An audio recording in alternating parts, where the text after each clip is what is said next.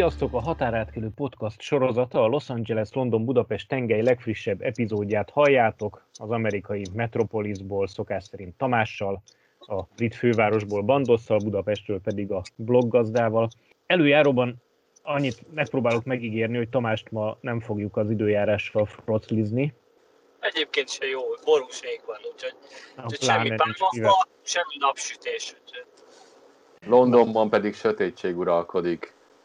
De nem csak éjszaka.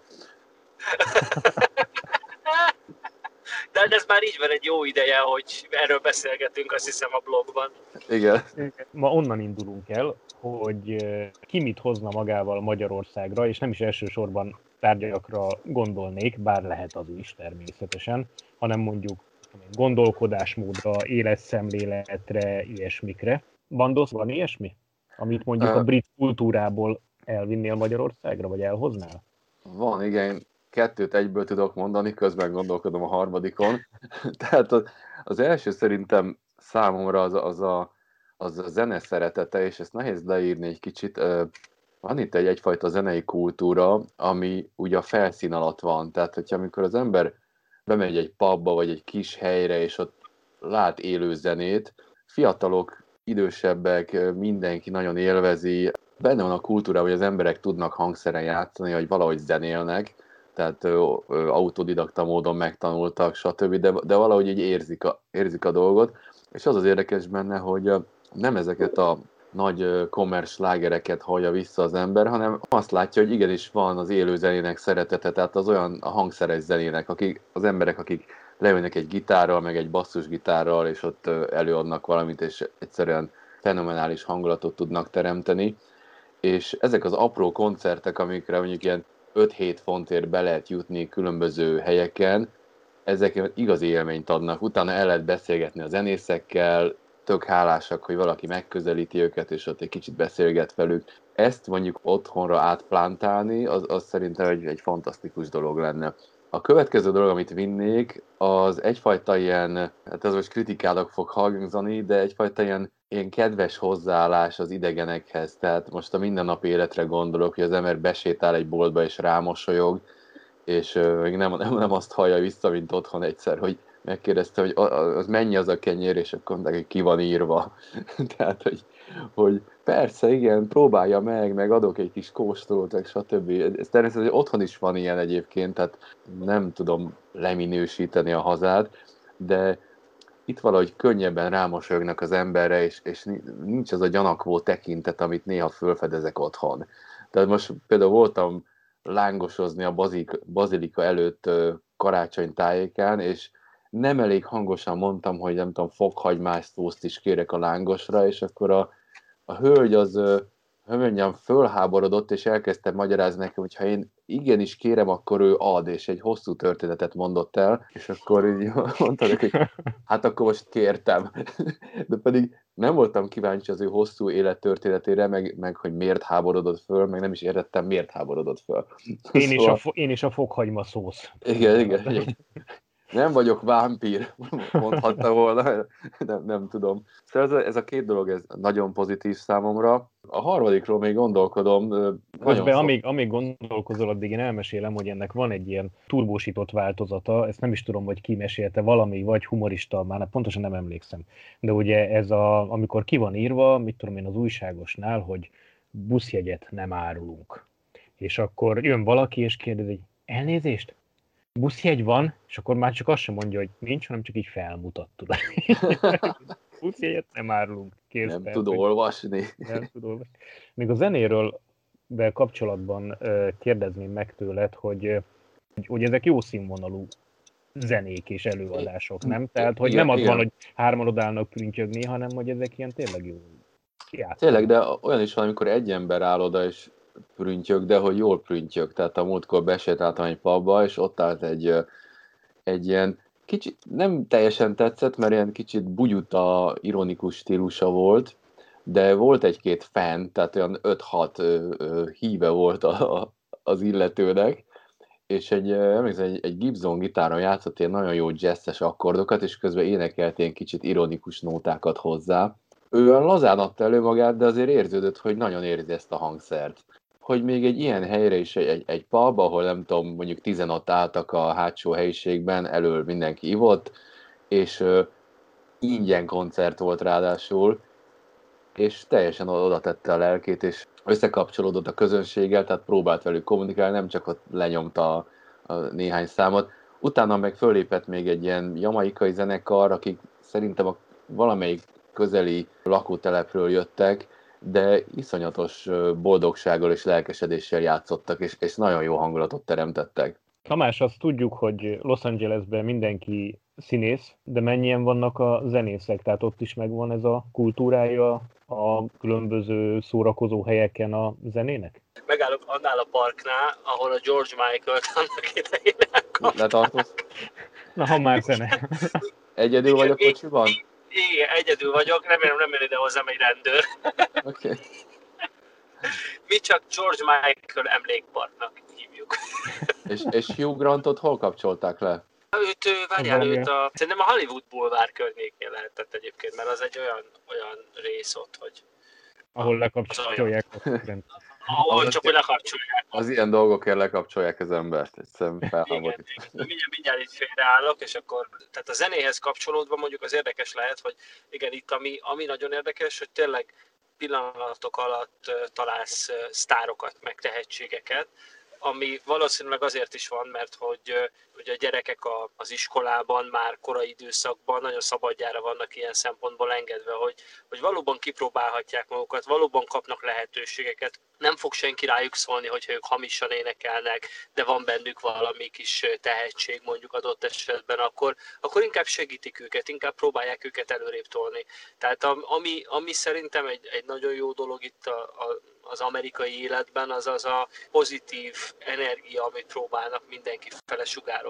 Nyilván ez részben kirakat, hiszen erről is beszéltünk azt hiszem már korábban, hogy akár barátokat, közeli barátokat szerezni, vagy nagyon mély barátságokat kötni, azért nem tud az ember olyan hirtelen, ahhoz azért ugyanúgy évek kellenek itt is, de alapvetően megvan a, a lehetőség rá. És sokan ugye azt gondolják, hogy, hogy ó, hát én itt egyáltalán nem tudok akár barátságot, vagy akár jó kapcsolatot teremteni, de ugyanakkor a, a pozitív életszemléletet átvéve érzed azt, hogy, hogy de igen, valóban tudsz ugyanúgy kapcsolatokat teremteni, ugyanúgy meg tudod találni a, a legjobb lehetőségeket arra, hogy jó szociális életed legyen, és minél több emberrel tudjál beszélni. A zene pedig azért is érdekes, mert nagyon sokszor pontosan egy jó ilyen összekötő kapocs itt is ugyanúgy a szórakozó helyeken, vagy akár, akár a fesztiválokon, a kisebb fesztiválokon is iszonyúan sok fesztivált lehet egyébként például itt a városban találni, nem csak nyáron, hanem abszolút a téli időszakban, és amikor hidegebb van, nyilván ilyenkor nem a,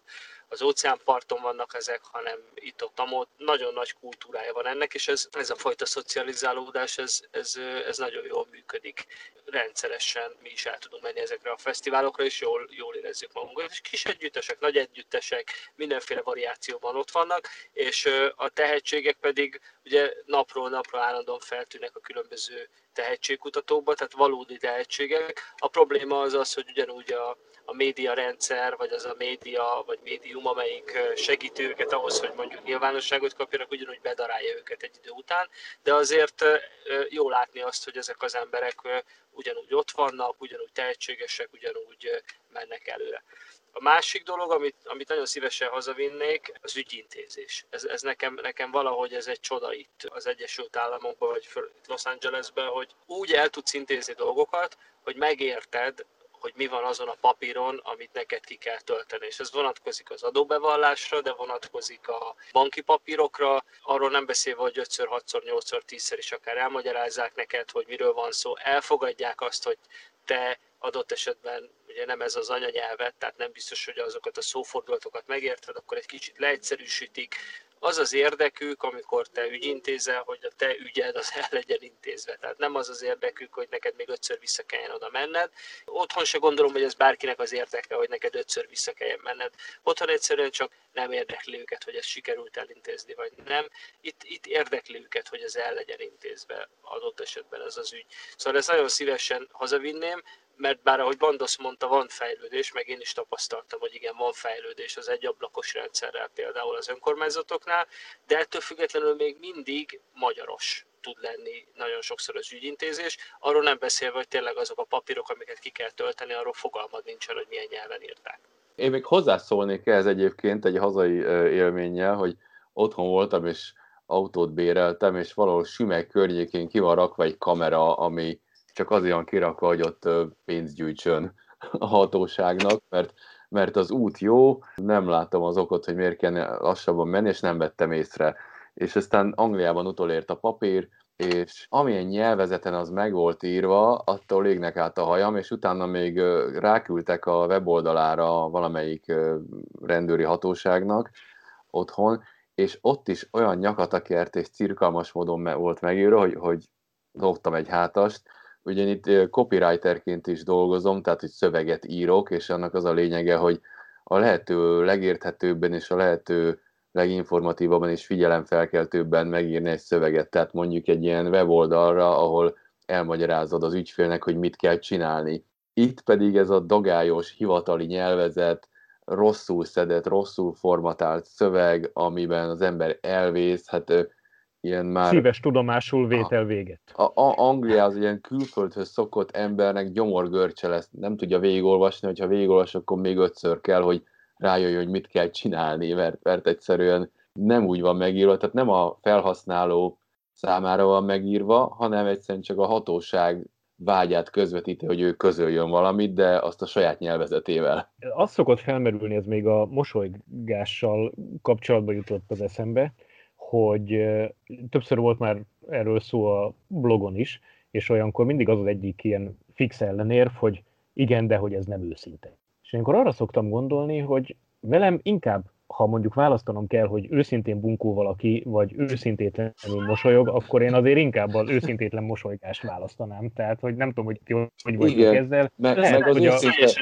a... az őszintétlen mosoly kiválthat egy válaszmosolyt, amiből nagyon gyakran kis vicces beszélgetések keverednek, és az embernek egyszerűen jó érzése lesz, és kimegy az utcára, és hú, jól indul a napon, vagy, vagy a délutánon, mit tudom én. Tehát vannak ilyen emberi, hogy mondjam, kommunikációs kis gyöngyszemek, amik ezekből fakadnak. Nem tudom, hogy lehet így hát fogalmazni.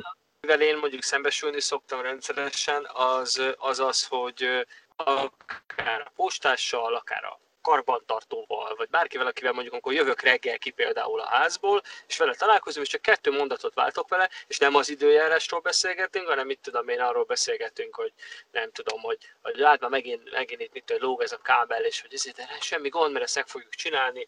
Tehát, hogy egy ilyen, például csak karbantartóval szoktam találkozni, hogy a postással, tök vicces pakolja be a leveleket, és ő kérdezi meg tőlem, hogy milyen a napom, még megkérdezem tőle, hogy és magának milyen a napja, amikor látom, hogy becipel oda 200 kiló levelet, és akkor azt mondja, hogy ó, minden rendben, minden rendben van, minden rendben van, minden oké, okay. és mosolyog. Magadon ugye teszteled ezt, hogy te is, hogyha nem jó kedved van, de akkor is valaki rád köszön, akkor udvariasan vagy visszamosolyogsz, vagy visszaköszönsz neki, de az nincsen, hogy ott az orrod alatt morogsz valamit, aztán ott hagyod a fenébe. Tehát valahogy inkább ez szerintem, igen, ahogy mondod is, Bandos, hogy ez valahogy ilyen energiát ad neked is, hogyha neked rossz kedved van, akkor, akkor egy kicsit jobban összeszed magad. És lehet, hogy persze kívülről nézve, meg nagyon tudományosan, meg indokolva a dolgot, ez persze, ez egy álságos dolog, ez egy felesleges valaminek tűnik, de valójában meg hosszú távon a te hogy mondjam, egészségedet kíméli valahol egy kicsit, és, és jobban fogod magad érezni. És általában sokszor azért azt gondolom, hogy, hogy olyan dolgokért vagyunk szomorúak, vagy olyan dolgokért vagyunk rosszkedvűek, amik azért nem akkora nagy dolgok adott esetben, viszont azzal, hogy egész nap morgunk ezen a dolgon, a végén egészen elcsesszük az egész napunkat. Viszont, hogyha közben valaki ebbe a morgásba bele rondít azzal, hogy ránk mosolyog, akkor rögtön ez a dolog ez már könnyebb lesz, és lehet, hogy a nap végére már el is felejtjük. És szerintem ez az önkéntelen, ösztönös folyamat az, ami vonzó a külföldbe sokszor, mert hogy miért érzem magam itt jobban, mint otthon? Hát részben ezért, de miért nem lehet ez otthon? És akkor aztán persze jönnek a válaszok, aztán azzal mondjuk nem tudsz mit kezdeni, de ez megint egy olyan dolog, hogy ez a, ennek az egész határátkelésnek szerintem az egyik rákfenéje, hogy nem tudod otthon megmagyarázni valakinek, hogy miért jó az, hogy önkéntelenül rád mosolyog valaki, vagy őszintétlenül rád mosolyog valaki. Ezt nem tudod megmagyarázni, de jó. Szerintem nem is van egy, van őszintétlen egyébként ez a mosoly, mert az embereknek a, mondjuk ilyen szolgáltató szektorban a természetük része lesz, hogy mosolyogva üdvözölnek valakit, aztán én láttam olyanokat, akik kifejezetten ilyen vidám személyiségek, tehát hogy azért magukat adják. Van egy ismerősöm, aki külföldről költözött vissza Magyarországra, és ő alapvetően is egy ilyen pozitív személyiség, de ő csinálja azt, hogy néha egy rámosolyog emberekre az utcán, és a múltkor mesélte, hogy gyakorlatilag nem tudták hova tenni, tehát ilyen döbbenetet látott először az arcokon, hogy ez most mit csinál, tehát hogy most ez most mosolyog. De hogy miért? És akkor voltak így visszamosolygott rá, meg nem tudom én, és akkor így tényleg van valamilyen kapcsolat ilyenkor, de hogy ez ilyen megdöbbentő tud lenni, hogy egyszer csak valaki mosolyog. Provokatőr, provokátor. Igen, van, van, egy, van egy vicces példám, hogy van az egyik bolthálózat, ami egy mindenes bolt igazából, ilyen gyógyszer, gyógyszereket is lehet kapni, meg, meg mindenféle kajákat bemész, jobb kézfele vagy bal kézfele relatív egészen messze vannak a pénztárak. És ott valószínűleg ki van adva az embereknek, hogy aki az ajtóhoz közelebb van, és ott áll a pénztárban, és meglátja, hogy valaki bejön, akkor ráköszön, hogy üdvözöljük a, a boltba. És én rendszeresen megszoktam ezen ijedni. Hogy bemegyek, és ha hátam mögül valaki rám köszön, hogy, hogy köszönjük a boltban. De ilyen boldogan, vidáman, és akkor mindig hátra nézek, és hát üdvözlöm én is, de hogy, de hogy így megijesztenek. De ugyanúgy a biztonsági őrök köszönnek rád, nyilván, hát otthon meg a biztonsági őrök nagyon menjen a fenébe. De, de mondjuk én is otthon mindig ráköszöntem a biztonsági őrökre, mert hogy én is dolgoztam egy ideig biztonsági őrként, és nagyon, nagyon nem bírtam azt, amikor ott a vevők kibejárkáltak, és akkor le se szarták, hogy ki van ott, hanem én köszöntem rájuk. És akkor meg voltak lep, ugyanez volt, meg voltak lepődve, meg ijedve, hogy miért köszön rájuk a biztonsági őrök. Csak hogy árnyanyam a képet a, a lent a benzinkúton, ami a leg, ahol a legközelebbi kisbolt van, Na ott, ott éppen ilyen mogorva néni dolgozik a pénztárnál, tehát ő az egyik ilyen kivétel. Tehát meglátom, és az ellenkező hatást érem el, mert ő sem mosolyog, sőt, majd, hogy nem vicsorog, és akkor én is ilyen tűmondatokban ezt kérem, itt a kártya, viszlát. Tehát kávé, kávé ez ja. És ezzel azt remélem, hogy fölfogja, hogy ő rossz hangulatot terem, de stabilan tartja ezt a szintet. Nem, nem érdekli. nem, de, de. Mi a harmadik neked, Bandosz? Rájöttél közben? I- igen, rájöttem. A harmadik az a, az a jótékonykodásnak a, ha valahogy a szeretete és az arra való nevelés. A gyerekeket az iskolában például arra nevelik, hogy találjanak valamilyen ügyet, és akkor mondjuk annak kapcsán gyűjtést indítanak, vagy ha az ember elmegy mondjuk maratont futni, a maratonnak van valami költsége, akkor az ember fölrakja a Facebookra, meg elkezd küldözgetni leveleket minden ismerősének, hogy szponzoráljanak. Én nagyon sokáig nem értettem, hogy mi az, hogy szponzorálni engem. És az végül is az, hogy mindenki ad, nem tudom, 5-10 fontot, és összegyűlik az a költség, ami a nevezési díj, de gyakran az emberek többet szednek össze, és akkor az megy annak a jótékonysági alapnak, akinek a nevén van ez, a, ez az esemény.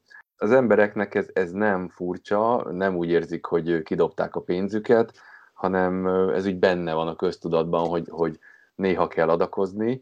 És érdekes mondanak, a kódusoknak is sokan adakoznak, én szkeptikusan vagyok, főleg, hogyha valaki látott egy Kusturica filmet koldusokról, akkor rájön, hogy az egy iparág, de itt nagyon sok ember tényleg így leül hozzájuk, mondjuk ad nekik ételt, cigarettát, vagy pénzt, beszélget velük. Ilyenkor ugye elszégyellem magamat, hogy ezekben az emberekben jóság van. Nem a szkepszissel mennek oda valakihez, hanem éppen azért, mert, mert valami jó van a lelkükben.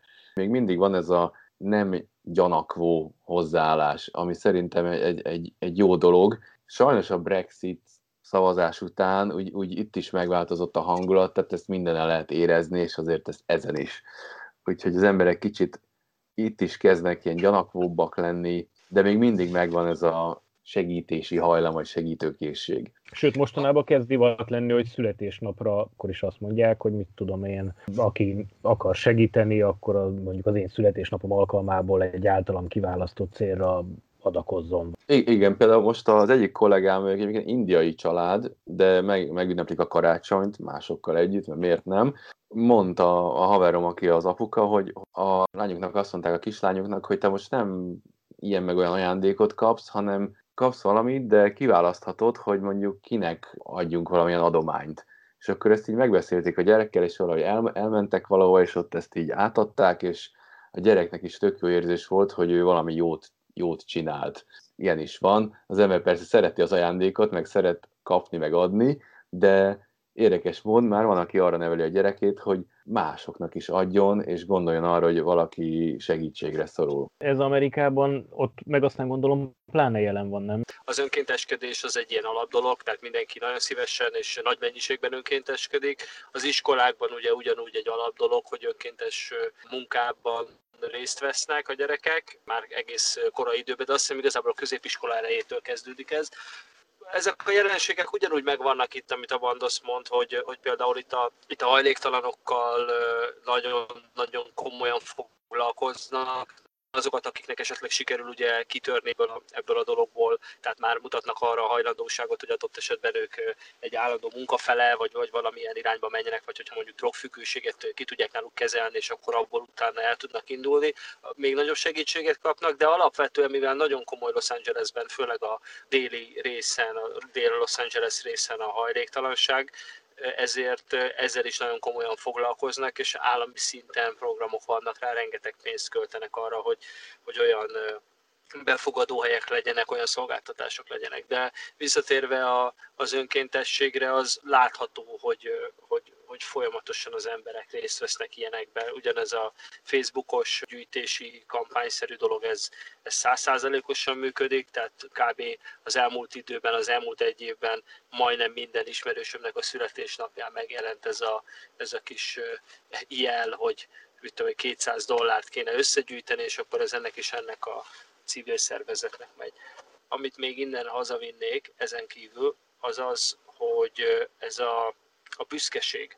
Szóval a múltkori podcastban ugye beszéltünk arról, hogy, hogy én mire vagyok büszke, vagy például büszke vagyok arra, hogy magyar vagyok, de az az érdekes, hogy itt azt látod, hogy mindenki büszke arra, ami. Büszke arra, hogy ő, ő egy, egy portás, büszke arra, hogy ő egy mexikói, büszke arra, hogy ő egy kolumbiai, büszke arra, hogy egy amerikai, vagy bármilyen más dologra, és ezt, ezt valahogy olyan módon tudja átadni neked, hogy te is büszke vagy rá. Nem az a fajta nacionalizmus keveredik ki belőle, amit az ember olyan rossz szájízzel kezel, hanem inkább az a fajta pozitív szemlélet, hogy büszke vagyok arra, aki vagyok, és arra vagyok büszke, hogy, hogy tudok adni másoknak ebből, hogy meg tudom nekik mutatni, hogy mi ez. Arról nem beszélve persze, hogy nyilván a másik oldalon meg szükséges az, hogy azért megint csak ugye itt a nyugati parton, főleg itt a Kaliforniában, ugye az elfogadás azért az egy elég jelentősen jól működő dolog. Tehát itt, ha én azt mondom, hogy ünnepeljük meg a kínai új évet, akkor a kínai új évet azt nem úgy ünnepeljük meg, hogy ilyen kis